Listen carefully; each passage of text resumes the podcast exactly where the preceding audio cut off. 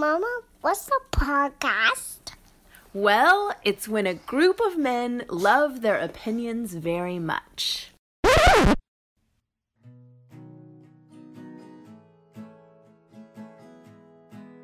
Welcome to Feminists Talk Religion, where feminist voice, religion talk, and honest conversation intersect.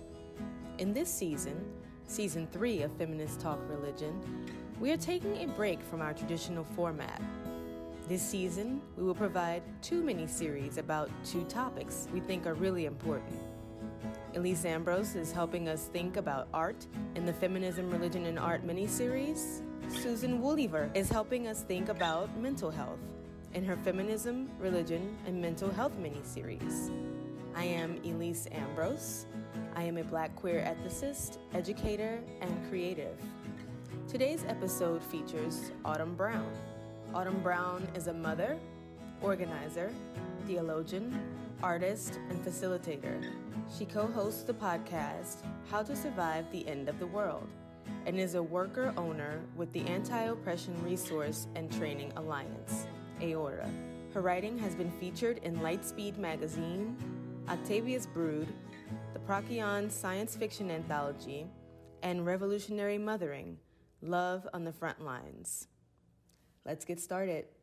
It is a great joy to be with you, Autumn Brown. It's a great joy to be bead with. I have you here. Um, I'm looking at your bio, uh, the brief version of it as I as I understand it, and I, I'm reading just the first line. It says, "Mother, organizer, theologian, artist." Facilitator. These are our titles or roles that we can we can ascribe and and that's cool. And at the same time um i'm thinking about like the way that we present ourselves in the world in order to be um, understood by others, in order to be received, in order for people to know or, or have a sense of what they can experience when Autumn comes on the scene, when Elise comes on the scene, right? We choose these these roles for that purpose. But I'm wondering for you, in terms of how you see yourself in the world, it's the it's theologian and artist that I'm really leaning into, um, and that meet our purposes here. But I imagine that there's some interdependence there, and I just want to know, like, how do these titles or these roles um, enliven you? What do they speak to you as a person? How do they awaken you? Oh, I love this question. I love this question.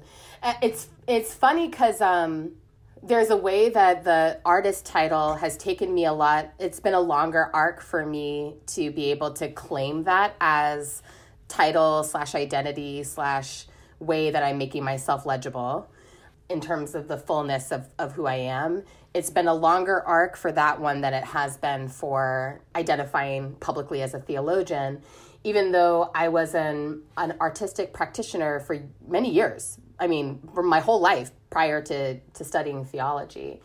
I think that for me, the there's a way that that presencing my background as a theologian it's it's both like it's like a call and response to myself.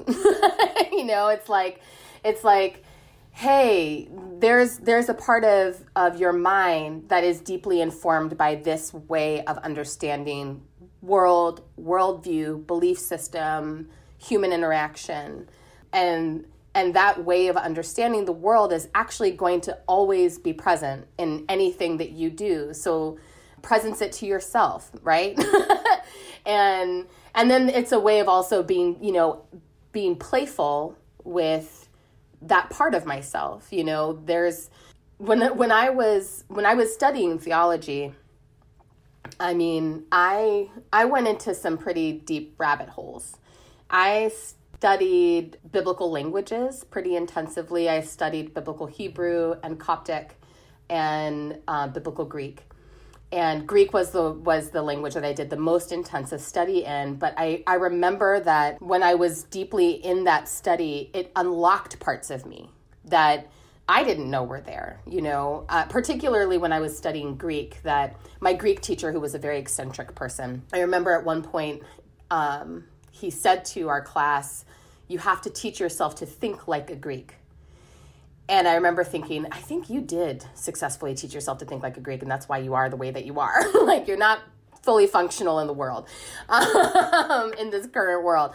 But I rem- I do remember going through that process that it that it unlocked a different way for my brain to be able to hold information and to to view events around me, or unlocked the ability to sort of say, oh, what if I didn't understand what I was experiencing as someone who was socialized as like a mixed race black woman in you know the 21st century.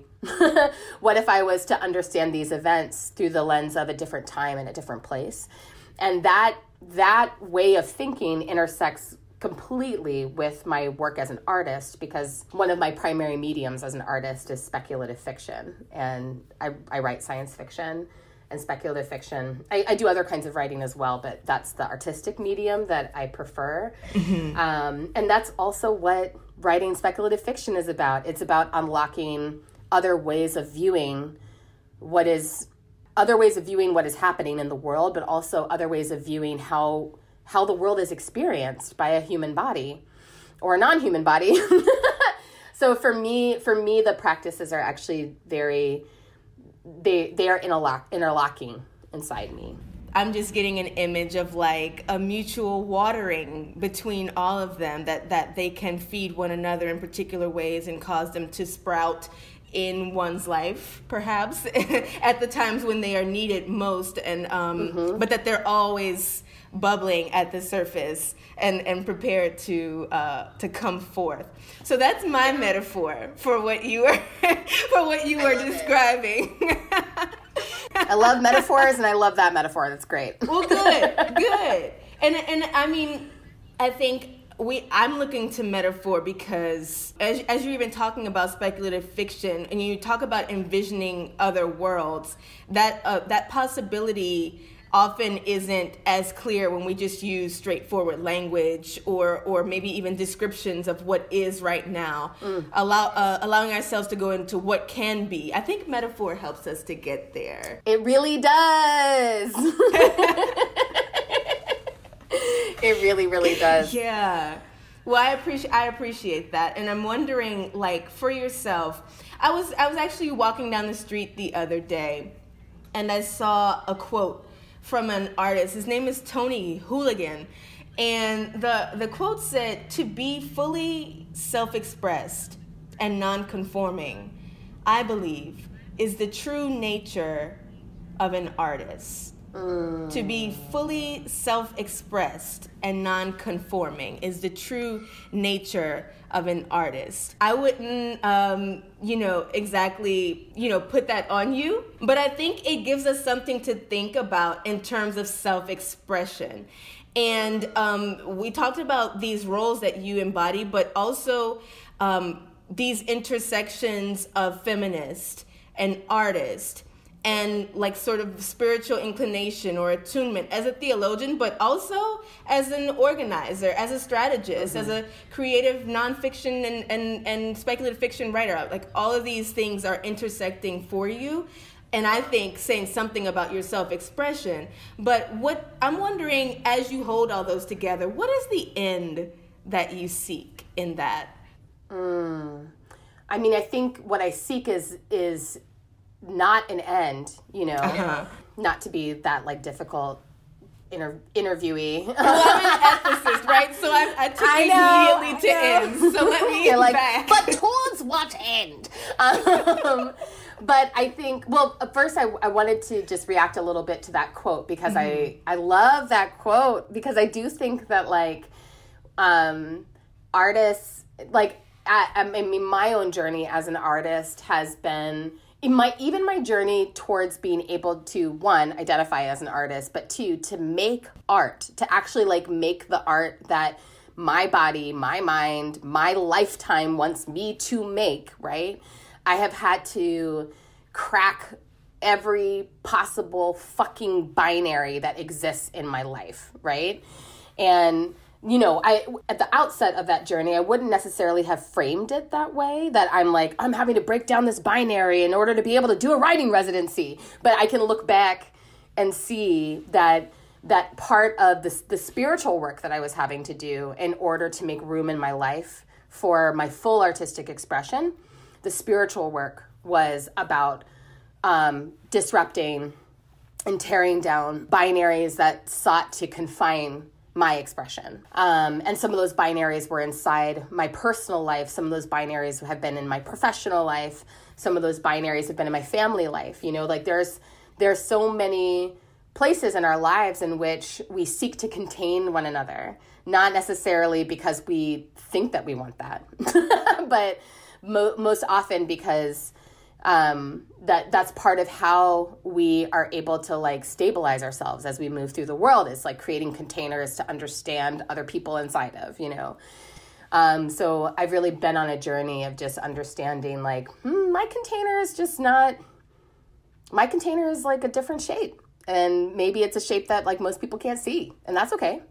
Um, and then you know what and then there's the towards you know? Towards for me is like a it's unfolding you know like one of the things i often say about my writing for instance is that i it's rare for me to feel like i am creating something when i'm writing. It is much more the case typically that i feel that i am channeling something.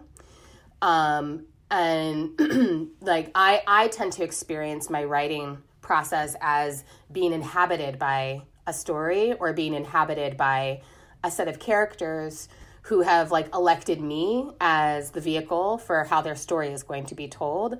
It often doesn't you know i i don't i'm not one of those people who's sitting there being like i really want to write a story about xyz with a character who does this this that. You know it's much more like i wake up and this thing is is happened inside my body right? Or happened inside my brain and then i i have this drive this uh what octavia butler would have called positive obsession, right? Like something, it takes hold and I can't not write it. Um, and so, because of that, because that's how I experience my artistic process, I know that it's, I, I have had to just really get familiar with and comfortable with the fact that it is a mystery. It is a total mystery. So that question, like towards what end, it's like I don't know. It's a mystery, and all I know is that like all I all I can say for sure is I am a vehicle for that mystery, mm. and that feels profoundly feminist to me. You know, it feels like a profoundly feminist act for me to like let myself be a vehicle of mystery or a vessel of mystery.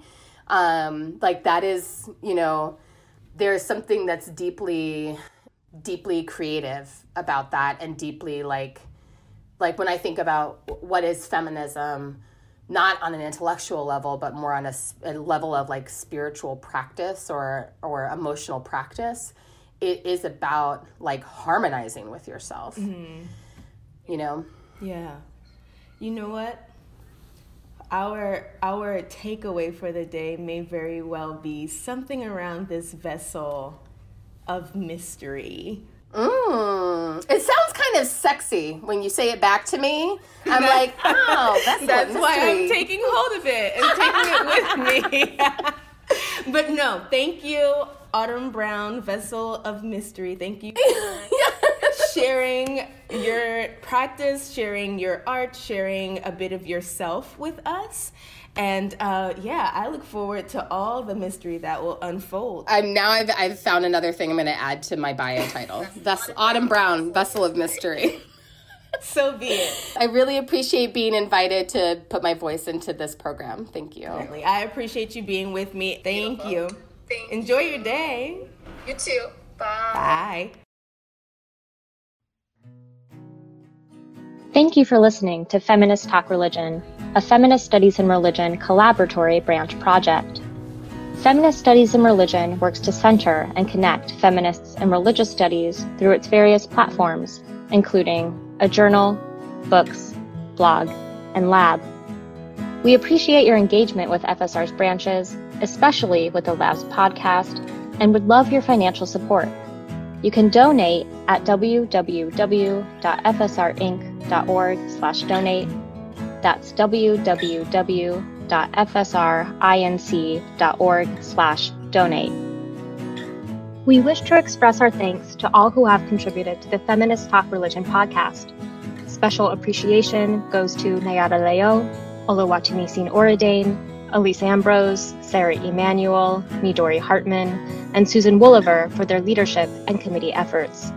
Thanks goes to Gabby Guerrero for her editorial work, Thomas Lajoie and Scott Jackson for creating the music used for this podcast, and Kimmy Monty, Christy Cobb, and Owen Cobb for their creative work on the intro dialogue.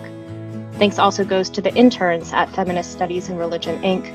for their work on promoting this project.